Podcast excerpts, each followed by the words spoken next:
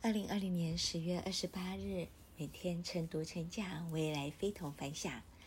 哇哦，又是能量满满的一天。我是克拉拉，今天要跟大家分享的主题是：面对高难度的演讲挑战，有漂亮开启话题的方法吗？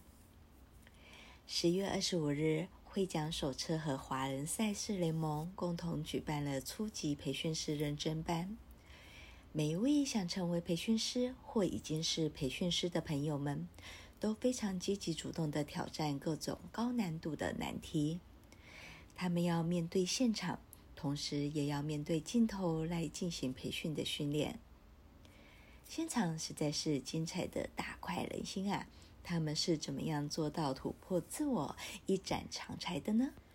过去我们在表达方面可能会像一堆火柴棒，没有次序的堆叠在一起，因为他们掌握到了语言组织的技巧以及各种结构的应用方法，就会让火柴棒排得井然有序，一开口就可以做到精准表达。每个人啊，都一定要有自己最感兴趣或擅长的话题。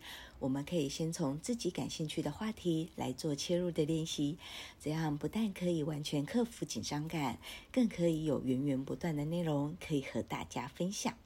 你看，这种小而简单的方法是不是很好用呢？今日金句：所有的实践都没有任何意义。所有的事件之所以有意义，都是因为我们赋予它意义，它才有了新的意义。我是克拉拉，很高兴与您分享，我们明天再会。